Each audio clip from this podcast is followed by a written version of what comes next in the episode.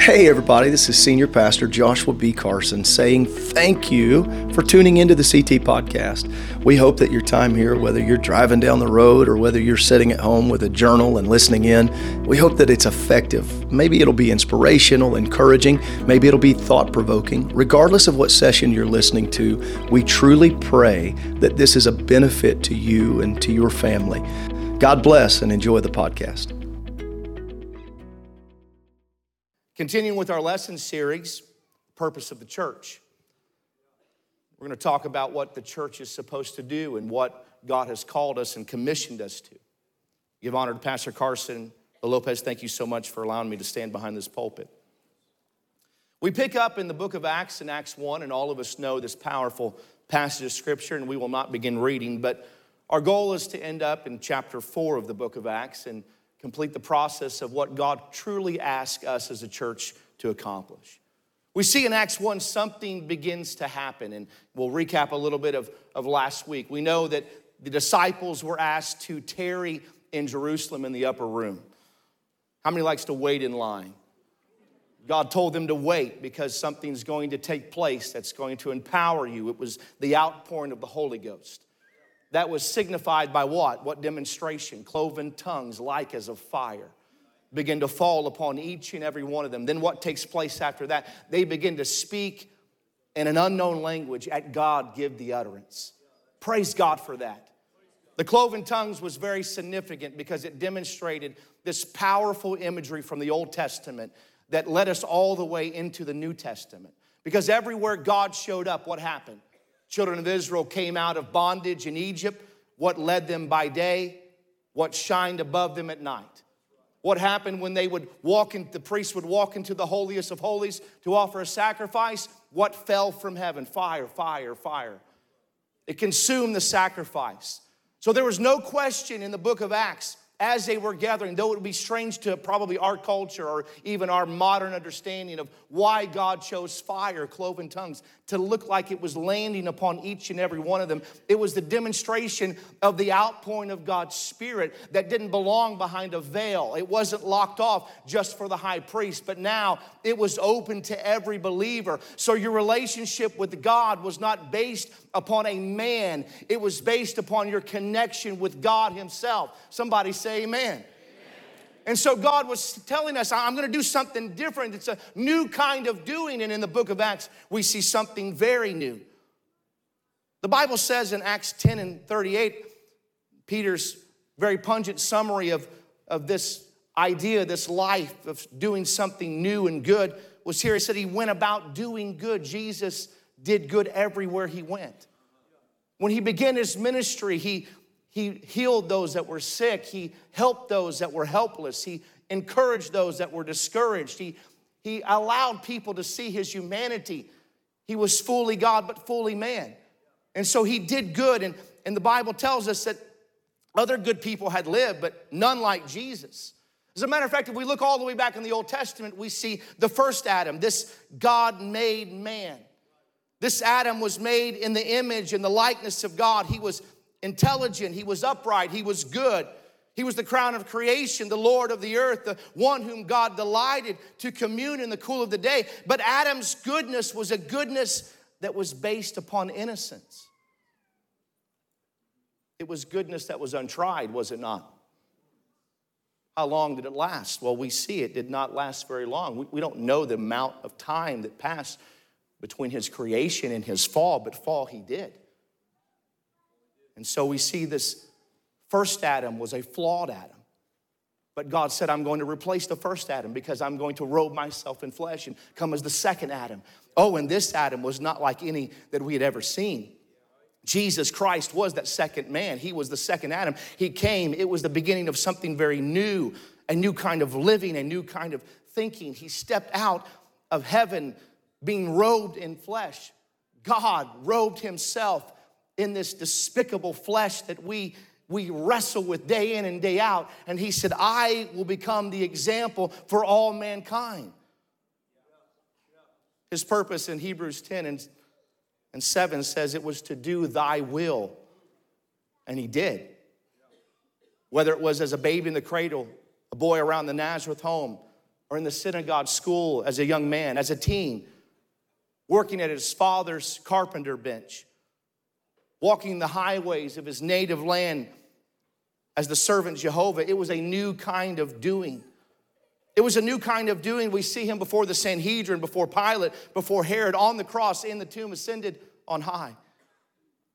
We see a new kind of doing. We see a new kind of doing, whether it be cleansing the leopard and healing the sick, freeing the demon, possessed, giving sight to the blind, or enabling the lame to leap, and raising the dead, and feeding the hungry, stilling the storm. It was a new kind of doing.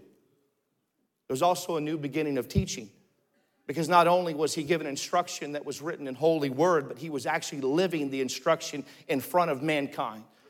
He was saying this that I can go through the same temptation. You can go through this same temptation. You don't have to fall and fail. You don't have to be beaten down by the enemy. He was a living example of what we can become. He was tempted in all manners like as we are. Ladies and gentlemen, that gives us hope as just common flesh that after we receive the gift of the Holy Ghost and are endued with power, that we have the ability to rise above the tactics of the enemy. We are not overwhelmed by what the enemy brings against us, but God has given us anointing and authority and power through His Word. Somebody say amen. It was a new beginning, a new kind of teaching. John 7 46, he taught as one having authority not as the scribes. John 13, 54, he himself affirmed, a greater than Solomon is here. In John 12, 42, it was a new kind of teaching, whereas the world is to be found nothing to compare with even something as, as, as an example of the Sermon on the Mount. Because whoever told stories like Jesus, really? Nobody told stories. Think of the prodigal son the good Samaritan, the rich fool, the unmerciful servant, the unjust steward, the sower, the seed. You see, who had such a grasp of the future? No one like Jesus. His teaching was marvelous, it was saturated with scripture, it was pungent with understanding, it was practical, it was loving, it was true, it was convincing. It was delivered with compassion and courage and with a total grasp of all space, time, and eternity. Well, what am I building? I'm trying to tell you what Jesus accomplished while he was on this earth. You see, there was no one like him, there was no one beside him, there was no one above him. You see, he was God. There wasn't anyone that could walk on this earth like Jesus Christ. He is the example.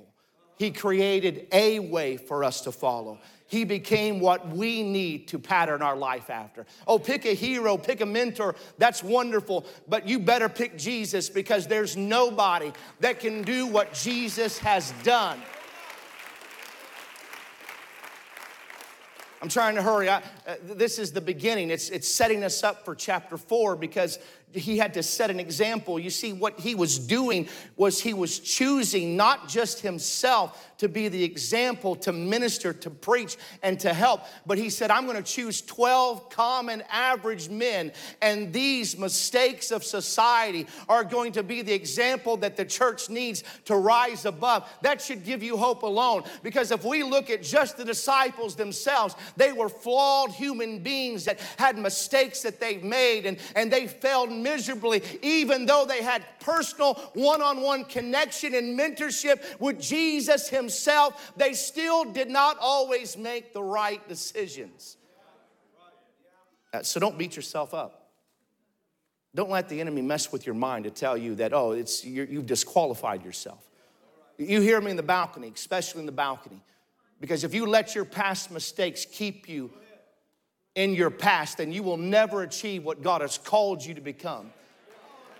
Because God does not make mistakes, ladies and gentlemen.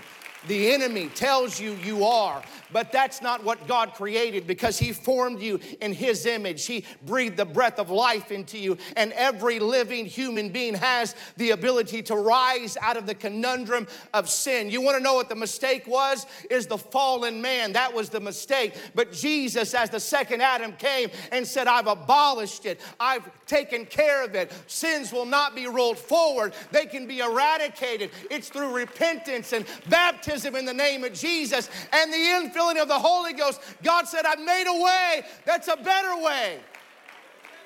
Hallelujah. That's what God does. It's a message of hope. When we look at the book of Acts, it's, it's not just what happened thousands of years ago, it's what God can do now, here, in you. In you. You know, the beauty of it is this, and, and, and I, I think maybe the, the, the problem, the conundrum is this, is, is we look at others around us in church, and there's nothing wrong with that unless you're comparing yourself among yourself because uh, the people in church are, are, are, great. Look, look at these wonderful people. There's, there's, there's, there's good people. There's, some of them are dressed well. They've got nice ties and suits and their hair's done perfect and the dresses and all that stuff. And you know, you know what happens is we come to church and we just think everybody is living better than I'm living. And everybody is just really got it. I'm the only one that doesn't have it. But you know what? That's a lie of the enemy. Because every one of us crawled our carcass into this church and we found an altar of repentance. And though we didn't deserve it and self condemnation and guilt was so heavy upon us, we understood that there is grace and mercy that God has given. Oh, aren't you thankful for the chance that God gave you? You see, that's what the book of Acts is all about. Yes, it has to do with power and the forward movement of the church and the purpose of the church, but it's about redemption. Redemption. Here it is. God has set the example himself and then the disciples to know that you can be transformed by the renewing of your mind. So that means I don't think the way I used to think. You, you want to know what Pentecost culture is? That may should have been a question. What is Pentecost culture? Because it's, it's something so unique in this world. No other place, no other people fit in this culture. And you know what it simply is? Those that have been redeemed by the grace and mercy of God. It's a melting pot of every, every culture, world culture. It's a melting pot of every demographic of society. But when we come to church, there's something that brings us together. You want to know why we have this tradition that we hold on to where we walk in and we say, hey, brother, how you doing? Hey, hey sister, how are you? And people are like, what, what does that mean? I don't even understand. Are you related to them? No, no, no. You know what it's doing? It's reminding us that we are now family. Oh, I didn't used to be. You, you, wouldn't have recognized me before I came to Christ. But you know what? I found a place where it doesn't matter what I've done or where I came from. I, I'm coming into the family and I've been embraced and, and God has brought me to a people that understand the path that I've walked because in this church are people that their life has paralleled your life. You are not alone when you come into church and you're not an oddity. You're saved by the grace and mercy of God. Hallelujah. I'm not supposed to preach. I'm sorry. I'll settle down. It's supposed to be boring teaching. It's the way it works. You see, there was a beginning. It was here happening in the book of Acts. And this thing that Jesus began both to do and teach, but it was not an ending. You see, the living, the doing, the teaching is still going on. It's what the books of Acts is all about. As a matter of fact, there's no really end of the book of Acts, by the way. It's continuing. It's continuing today, here and in Indianapolis at Calvary Tabernacle. God said, I will pour out my spirit upon all flesh. You see, this is not the end when we get to the end of the book of Acts, but the church is still alive. Somebody say, Thank God. Revival is still happening. The outpouring of the Holy Ghost is still taking place. Miracles and signs and wonders. And guess what? We're still preaching Jesus and Him crucified. So, book of Acts has not ended. God has continued it until the rapture takes place. It's a new way. You see, as a matter of fact, when He left for heaven, it, it, it didn't end. But what he said, he said, I'm going to send a comforter. I'm going to give commandments unto you. You see, Matthew, Mark, Luke, and John highlighted those commandments. We have them on the Sermon on the Mount in the upper room discourse. And many parables and precepts of the Bible. Luke, the author of the book of Acts, recalls the commandments of his gospel. So let's summarize this account. Let's look at what Luke is trying to say. He's, he's saying in Luke 24 and 44 and 46, he's saying, These are the words which I spake unto you while I was yet with you that all things must be filled which were written in the law of Moses and in the prophets and in the Psalms. There's three great divisions right here of the Hebrew Bible the law of Moses, Moses, the prophets, and the Psalms.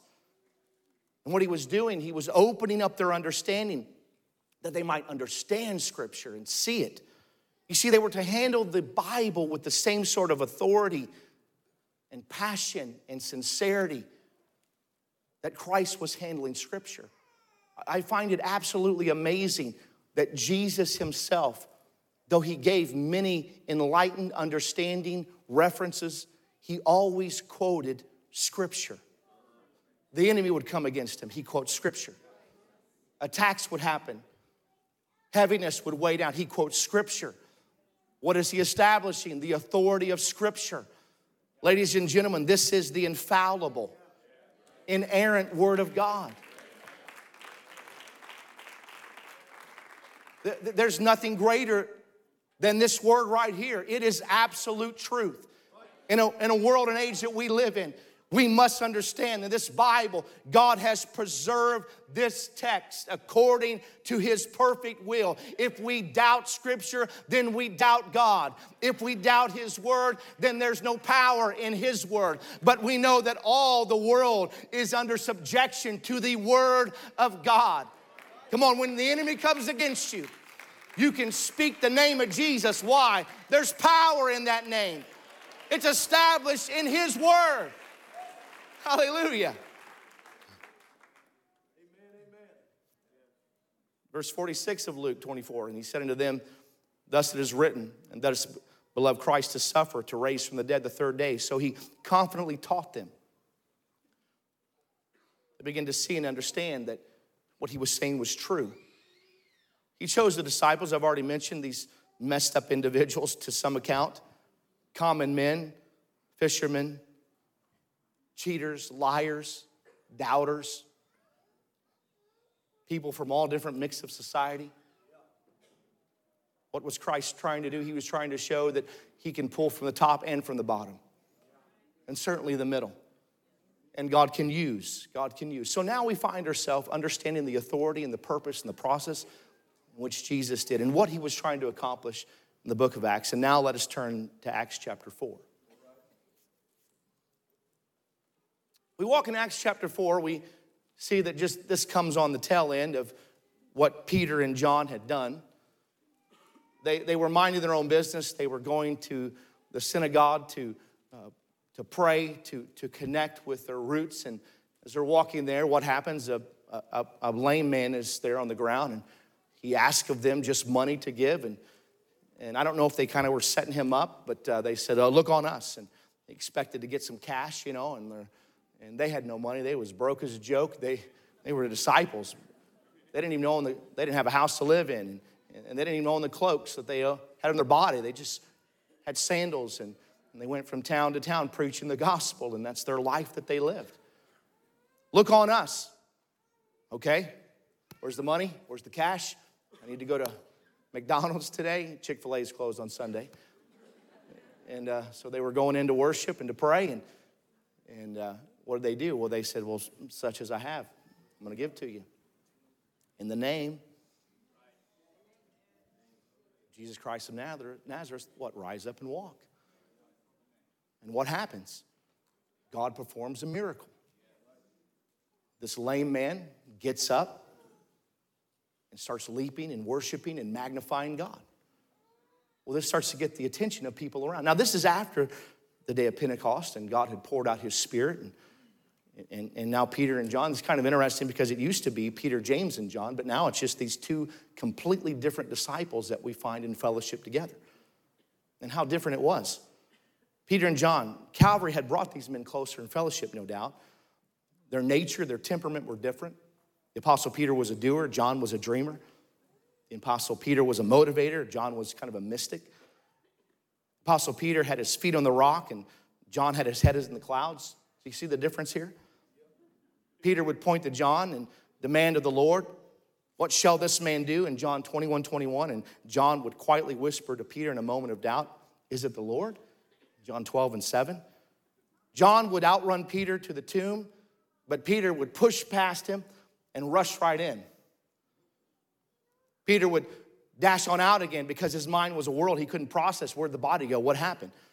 And John would walk away thinking deeply over the significance of those strangely ordered grave clothes. So Peter and John were the opposites. Look around you in this room right here. There's some opposites in here. I mean, I don't want to get real obvious, but there are some. like there's high energy, low energy, there's extrovert, there's introvert. How many introverts in here? Praise God. Some of them didn't even raise their hand. Yeah, that's right. How many extroverts in here? Praise God. Hallelujah. We just went to NAYC. NAYC. Anybody go there? It was amazing. 30, how many? 2,000 young people and old people alike. And uh, it was incredible. And my wife walked away from NAYC energized because she's an extrovert. It was, she, she could not wait to get into the building to meet as many people as she could she wanted to go out to eat with everyone that she had just met. She wanted to reconnect with everyone in her entire life that she had ever looked at or seen or waved at. And she was feeding off of it. I broke out in hives twice, just thinking about walking into an arena with 32,000 people. It's like I felt like I was a, um, a prize fighter trying to psych myself up because the guy in the other corner outweighed me by 30 pounds and had five years experience and this was my first fight and, and i am i'm like oh jesus. And so you get the game face on right? Because this is what you do. This is who you are. You know let me just say this. God doesn't always call extroverts to preach the gospel. Point in case right here. You know what God does? He messes with your mind. I told the students that were incoming uh, yesterday at orientation that when I walked into IBC, I was shy, I was quiet. I lived in a town of 1,500 people. We didn't even have stoplights. Uh, I had r- never been outside of the country before. I'd never uh, flown anywhere before. I was a country boy. I drove a four wheel drive truck. I wore a flannel shirt. I had a shaved head. I wore ball caps. I walked into IBC my first service at Calvary Tabernacle, I came in those doors right there. I had sprung my ankle. I was on crutches. I was a little intimidated to walk down the slope. I walked in and I just stood in amazement. I thought, my whole town can fit in this sanctuary. it, was, it was incredible. I thought, this is amazing. And, um, and I, I, I reasoned with God, you can't call me because I'm, I, I, I can't do. Dallas Collins was my suite mate, and, and uh, and I was wrestling with it. And you can't call me. You, uh, I, I, there, I, can't be a preacher. I, have never talked in front of people. I, I don't stand in front of people. I was the invisible person in school. Anybody? It's like everyone else is raising their hand, call on me, call on me. And I'm like, please don't call on me. Please do not mention my name. Don't even look over here. Don't, please don't do that. I'm saying, God, you can't, you can't. And God says, oh no, you don't know me. I can. I can. So when I was a kid, I would go to camps and and God would begin to wrestle with me. And came to IBC in my first chapel, I, I was so convicted. I, I had a call of God on my life, and I found myself underneath the back pew after chapel, and I'm saying, God, okay, God, I'll do it. I'll give you my life.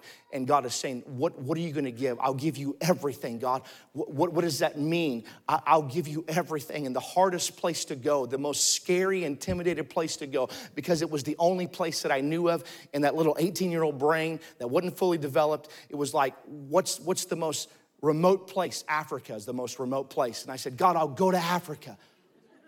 I didn't know any other countries. I just knew Africa because we had missionaries that would come through. And I'm like, I'll go to Africa, God, I'll do it. Thank God he never sent me overseas, but that was the moment that I surrendered my life. And let me tell you, when you surrender your life to God, you cannot plan your future. You can't predict what God is going to do because he takes you and begins to shape you. You can't, you can't use your personality as an excuse on why you can't do for God. You can't use your past because right here, God said, I'm going to use these two men that are completely unalike, but I'm going to allow the gospel to be forwarded and propagated through their ministry. How many would be willing to say, God, I'll let you use me? Come on, I'm not just, I'm not preaching to the Bible school students because here's what we get. We think God uses youth, but God doesn't just use youth. God uses you. God has got a call for you. It doesn't matter if you're 88 years of age. It doesn't matter if you're 32 years of age. God is asking every one of us, can you fulfill what I've called you to fulfill? Because we think that it's qualifications based upon personality or intellect. Uh, we're going to disprove that here in a minute. We think it's qualifications based upon how you were raised and what part of the country. It's not about that at all. It's about just saying, God, here I am. Let me tell you, your prayers are just as effective as any other person's prayers. Your prayers have the same effect as, as a missionary to Africa. Your prayers has the same effect as a saint that's been living for God all of their life. Because when you start connecting in prayer with God, guess what? God responds to his people. Ladies and gentlemen, you can lay hands on the sick and they can be healed. You can pray with someone in an altar and God can fill them with the Holy Ghost. You can ask God to do, God, take this, do this, help here. And guess what? God will respond to your prayers. But don't put God in a box because he doesn't just answer according to what our need is or what our want is, but he answers according to what his will is. And his will will is always better than our will.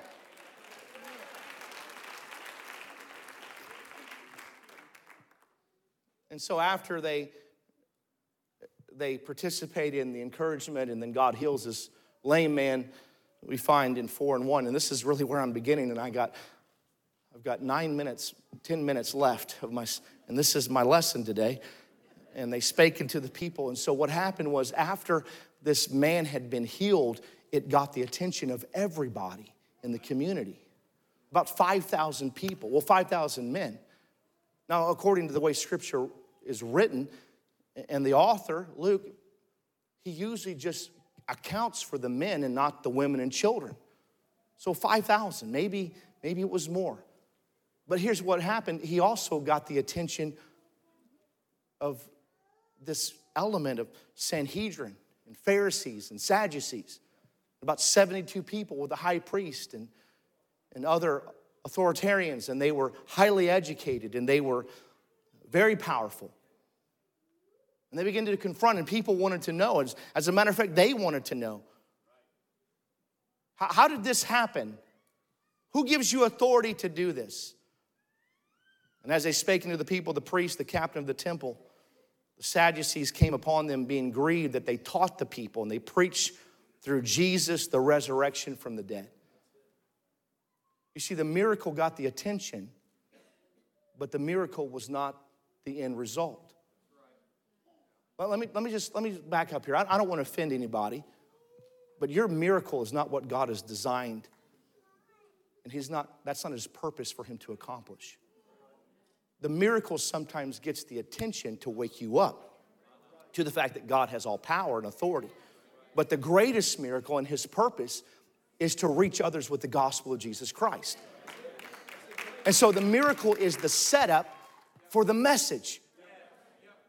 So God is trying to get someone's attention so that they can believe that God can do anything, even forgive me of my sins, even transform my life even bring me out of what I've been bound and addicted to. That's what God is wanting to do. So stop praying for just the miracle. If you want the miracle, you better be you better be ready to preach the message, right?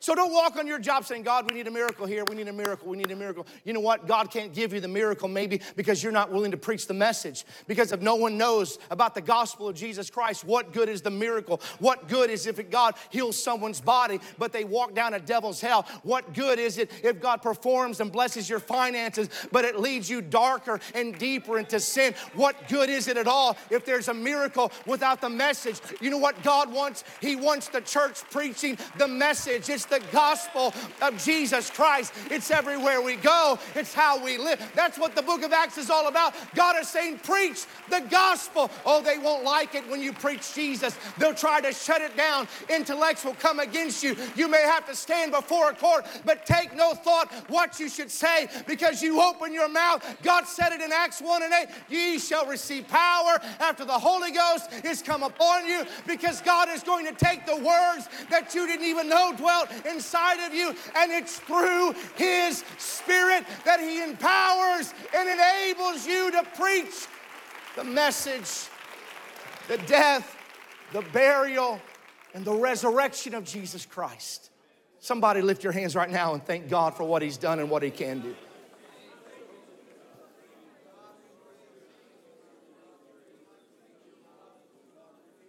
Jesus' name. And so here they were, three and four. They laid hands on them, put them in hold until the next day. And it was now evening tide, and howbeit many of them which heard the word believed. You know what? The enemy can't stop the word. The enemy can't stop the gospel from going forward. You can lock us up. You can put us in prison. You can, you can put restrictions on the church. You can deny them gathering together, put masks and social distancing. You can pass ordinances and laws, but guess what? You can't stop the church. You can restrict them. You can persecute them. You can beat them, but you can't stop the church. Come on, the gates of hell shall not prevail. You know what? Revival's ours. It belongs to every believer. It's not just an anomaly that should happen. It's not just a one time shot and then it's over. No, God says He's going to make it happen because in these last days, what's going to take place? There's going to be an outpouring. There's going to be an outpouring. Ladies and gentlemen, we've got to be ready because if we're not ready, God will just move on. I want to be ready. You can't stop the word, and the enemy certainly cannot stop revival.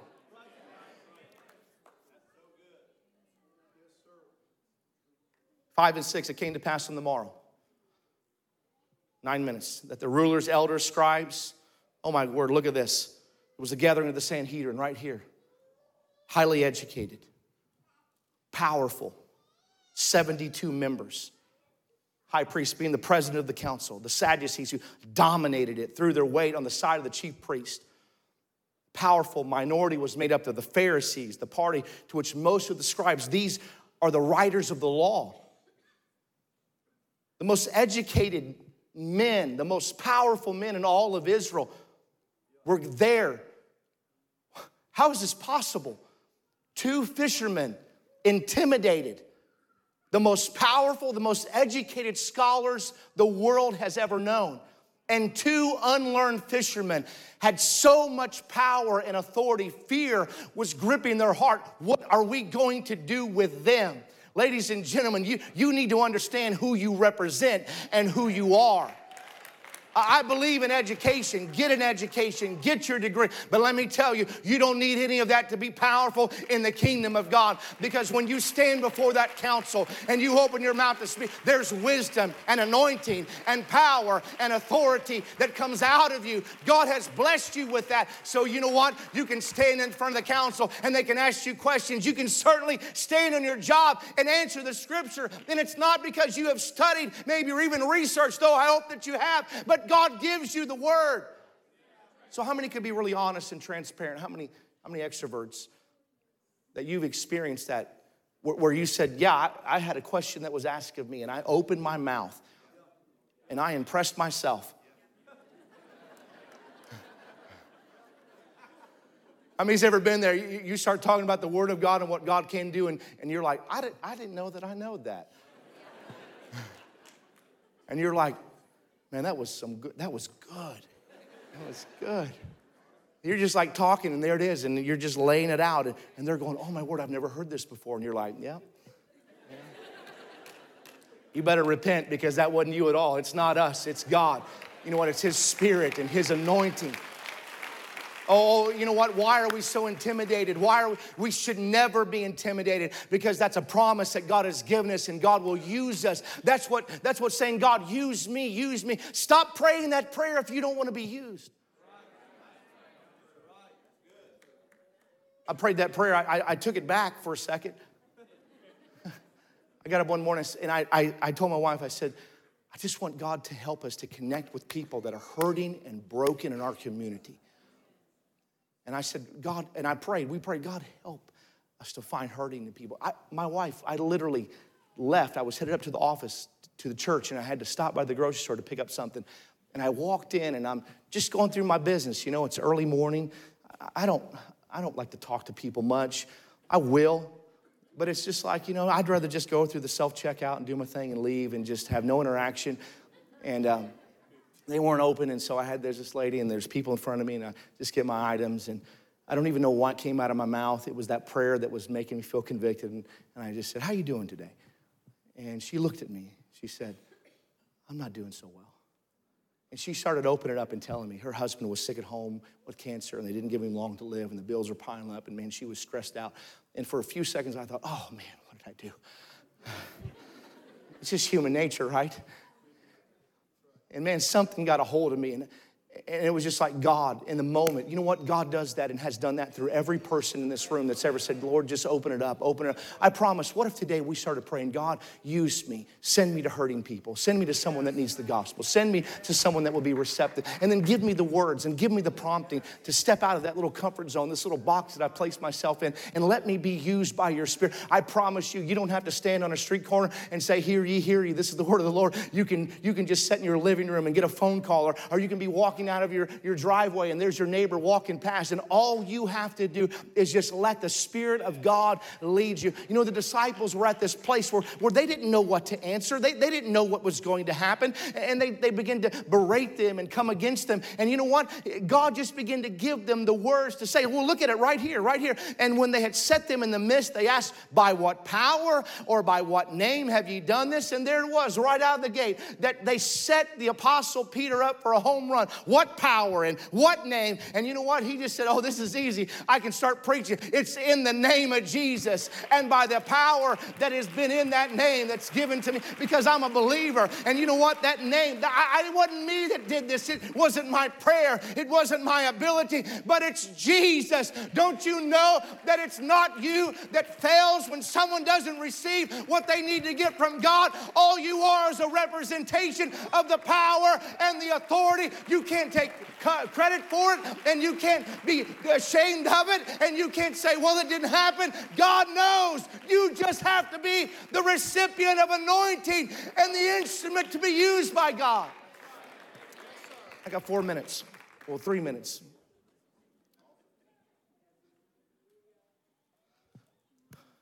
This is, this is the conundrum. This is every, I didn't get to it. So the whole setup is not the miracle, it's the message.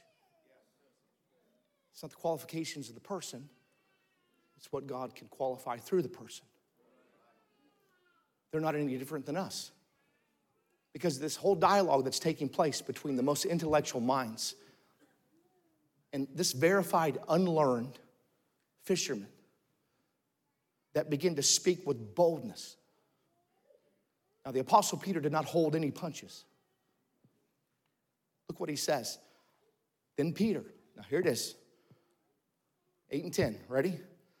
Filled with the Holy Ghost, said unto them, Ye rulers of the people and elders of Israel, if this day be examined of the good deed to the impotent man by means he is made whole, be it known unto you and all the people of Israel that by the name of Jesus Christ of Nazareth, whom ye crucified, whom God raised from the dead, even by him doth this man stand here before you whole. That's unbelievable boldness. You see, what he was saying is, You crucified the answer, the deliverer, the Savior. There's in, you know what? When Jesus came back from the dead, he showed himself the disciples for 40 days by many infallible proofs that he indeed the non believers believed that Jesus rose from the dead and embraced it long before the believers did. 40 days it took him going to the 12 men that he had told, I'm coming back, I'm coming back. And they rejected and they didn't believe and they doubted. I've got to put hands, uh, my finger in his nail print, I've got to thrust it in his side. And, and they didn't even think that God could do what he said. But the non believers said, We've got to shut this down. This guy's back. We got to, we got to squash this rumor. We got to cut this off. Don't let the non believers believe that God can use them, bless them, save them, help them more than the believers. If anybody should be a testament of what God God has done, it should be us that have been recipients of His grace and mercy. We should be the loudest advocates. We shouldn't let the new convert, we shouldn't let the unsaved, we shouldn't let them out preach us. But God forbid, we need to stand up as the church because that's what the book of Acts is all about allowing the church to testify of what God has done. I got one minute. One minute. I want to talk to you about, he goes on, the stone, which was not of you, the builders. He's quoting prophecy. He's it was prophetic. It was Psalms 118 and 22 and Mark 12 and 10 and Daniel 2 and 35 where, where, where prophecy was saying he's the stone, he's the cornerstone, he's, he's the builder's stone. And he's saying, but at the stone, you, you rejected and turned away. You know what the Apostle Peter's doing? He's not allowing them to be comfortable with the message, but he's taking that dagger and putting it into the heart of the matter, and he's beginning to twist that dagger. You know what he's doing? He's telling them, I'm not gonna stop telling you what you need to hear. Ladies and gentlemen, we can't soft approach this sometimes. We have to be kind, we have to be loving, but there's people that we cannot be intimidated. They need to know it's Jesus. You need to let conviction flow you need to let them understand yes, you are a sinner, and yes, hell is your destiny. But guess what? God has given you this miraculous grace and mercy that you can turn and walk away. It's the cornerstone, it's God Himself. I'm done. I'm not done. 412. Last verse, stand, please. This helps me. Because he goes on, and here, here it is. I was supposed to get to verse 20. Neither is there salvation, salvation in the other, for is there, a, there is none other name under heaven given among men whereby we must be saved.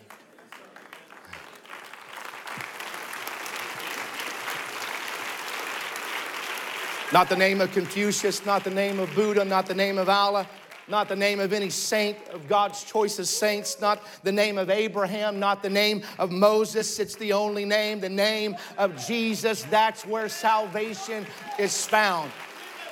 We should never be intimidated to preach Jesus. We should never be intimidated to talk about the goodness of Jesus. We should never be intimidated to let people know we are the people of the name of Jesus. Somebody lift your hands and call upon that name. We love you, Jesus. We magnify you. We lift you up, oh Lord. We exalt you, mighty God.